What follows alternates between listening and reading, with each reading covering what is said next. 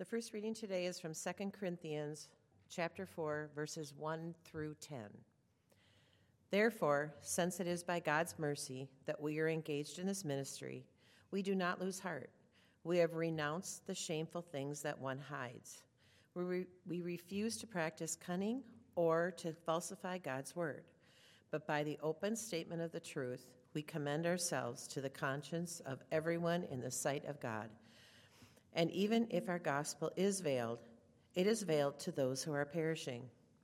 In their case, the God of this world has blinded their minds of the blinded the minds of the unbelievers to keep them from seeing the light of the gospel of the glory of Christ, who is in the image of God. For we do not proclaim ourselves, we proclaim Jesus Christ as Lord, and ourselves as your slaves for Jesus' sake. For it is the God who said, Let your light shine out of darkness, who has shown in our hearts to give the light of the knowledge of the glory of God in the face of Jesus Christ. But we have this treasure in clay jars, so that it may be made clear that this extraordinary power belongs to God and does not come from us. We are afflicted in every way, but not crushed, perplexed, but not driven to despair, persecuted, but not forsaken, struck down, but not destroyed, always carrying in the body the death of Jesus, so that the life of Jesus may also be made visible in our bodies. The word of the Lord.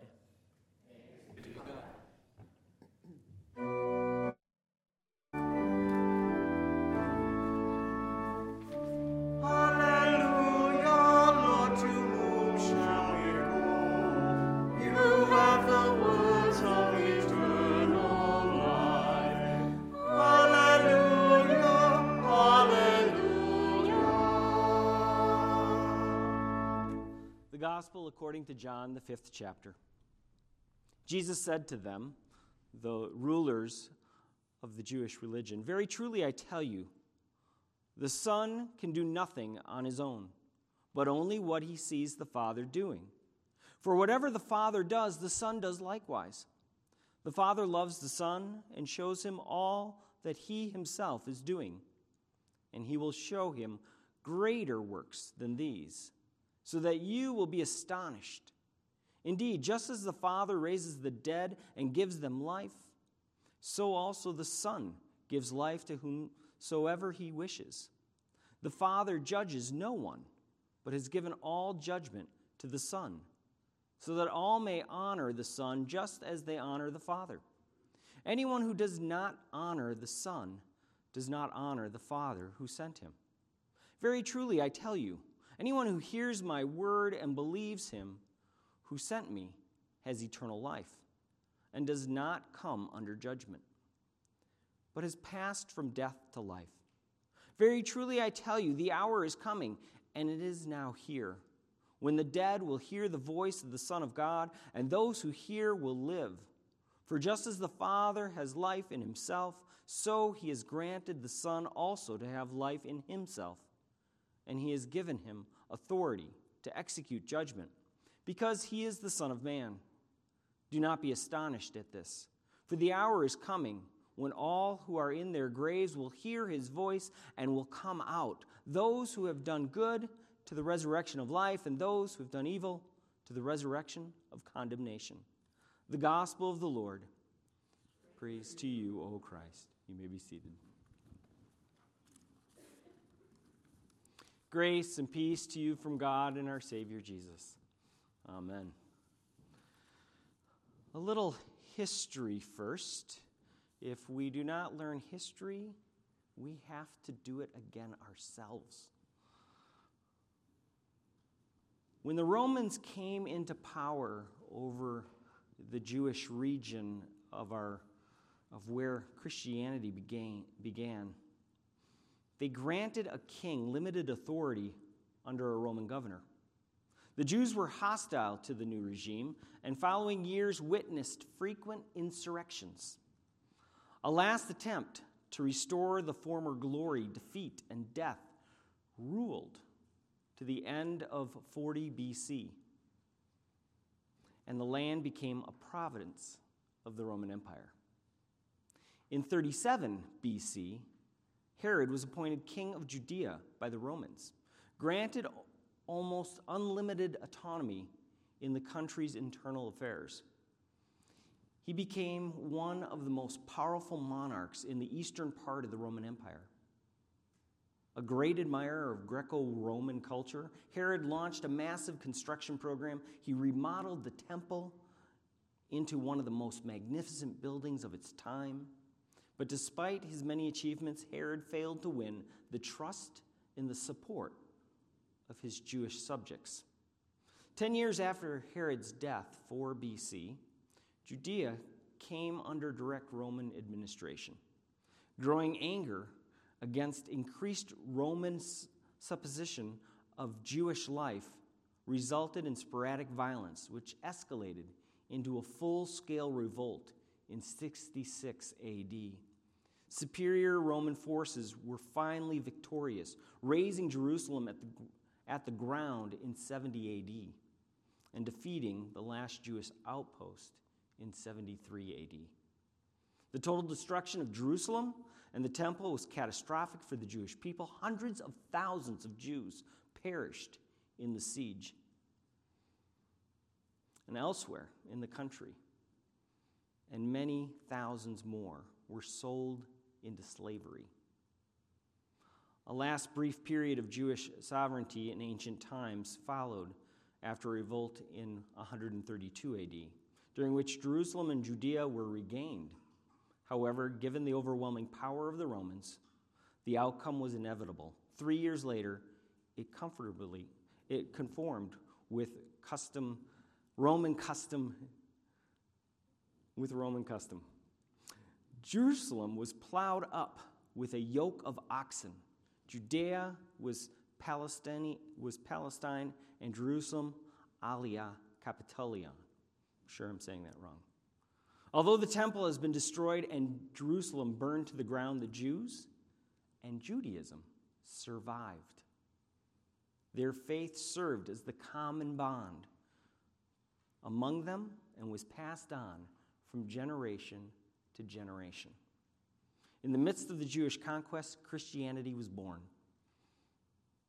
I'm reminded of Jesus' words that we will hear later in the Gospel of John. My kingdom is not of this world.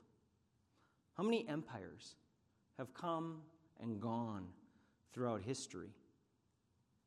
In the top 10, the largest one is 1,480 years of length. Christianity is now 2,000 years old.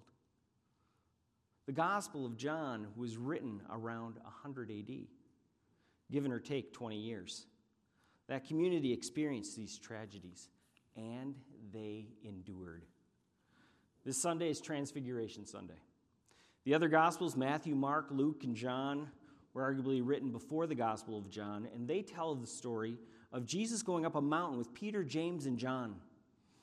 There, Jesus meets Moses and Elijah, the Old Testament leader who gave the commandments, and the Old Testament leader who was the great prophet who rose into heaven.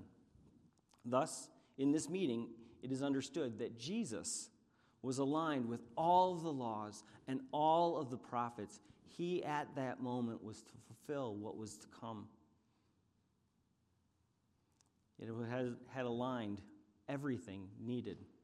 And at that moment, a bright cloud covered all of them. And a voice from the cloud said, This is my Son, the Beloved with whom I am well pleased. Listen to him.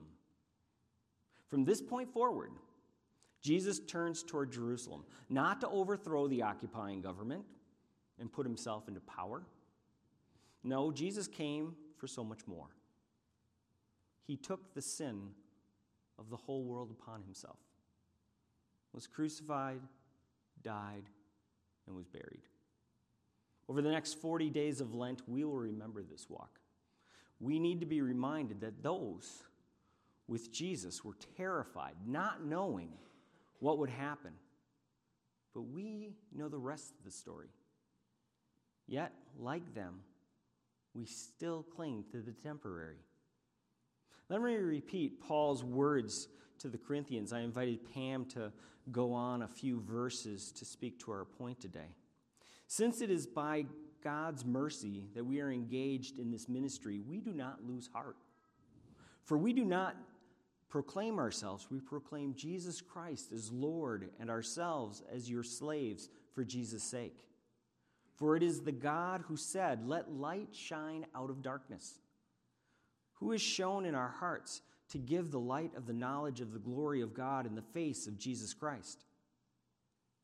But we have this treasure in clay jars so that we may be made clear that this extraordinary power belongs to God and does not come from us. We are afflicted in every way, but not crushed, perplexed, but not driven to despair, persecuted, but not forsaken, struck down, but not destroyed, always carrying in the body the death of Jesus, so that the life of Jesus may also be, vi- be visible in our bodies. From the beginning, we are told we are created in the image of God. May we find our direction, our strength, our hope in that truth, while simultaneously being one, being only an image. We, all, we are also reminded of our frailty. Treasure in earthen vessels is a powerful double metaphor that recognizes the awesome trust God bestows upon each one of us and this, at the same time honors the fragility as bearers of God's grace and might. The image allows Paul to celebrate the awesome blessing of life and joy in tribulation, limitation, and difficulty. Because we are God's chosen vessels, we do not need to build cathedrals or make pilgrimages, pilgrimages to engage in the extraordinary actions to prove our faith. Instead, we simply need to live our lives each day in ways that love and honor all people. That is exactly what Jesus attempted to do in our gospel reading today. He is responding to the religious leaders' outrage. Their concern is twofold Jesus was breaking the Sabbath and making himself equal to God. Jesus' explanation is that the Son is incapable of doing anything apart from the Father. This apprentice relationship of father and son was common in the Near Eastern culture during Jesus' time. And the two things given to the Son included giving life and making judgment. Both were God's doing in the Old Testament. This is the life given and judgment made. If a person knows Jesus, recognizing him as God, that person receives a new identity. God can change a person's heart by the power of the Holy Spirit. Our primary identity is to Jesus. May we be the ones transfigured this Sunday. Transfiguration refers to a change in form of appearance, and the root transfigure simply means to transform into something more beautiful or elevated. So, transfiguration is a specific form of transformation. God is with us already.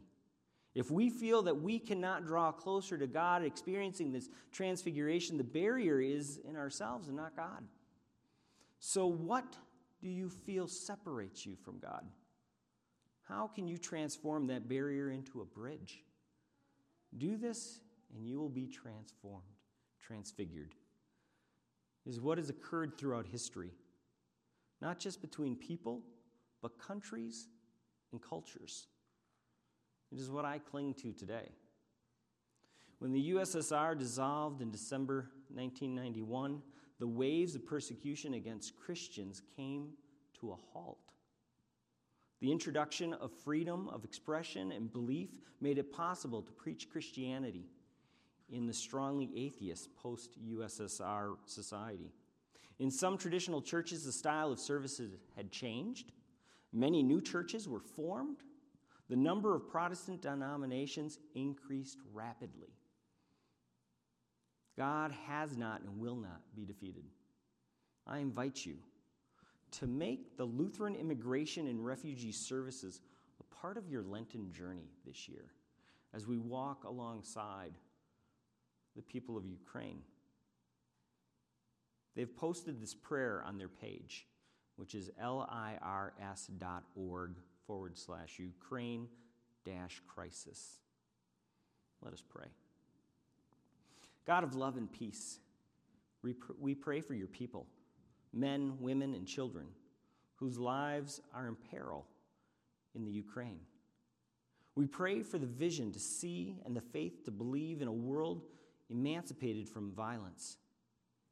Heal the wounds of body, mind, and spirit that will occur due to the violence in our world. Help us to devote ourselves to the task of making peace in our own neighborhoods and our own world.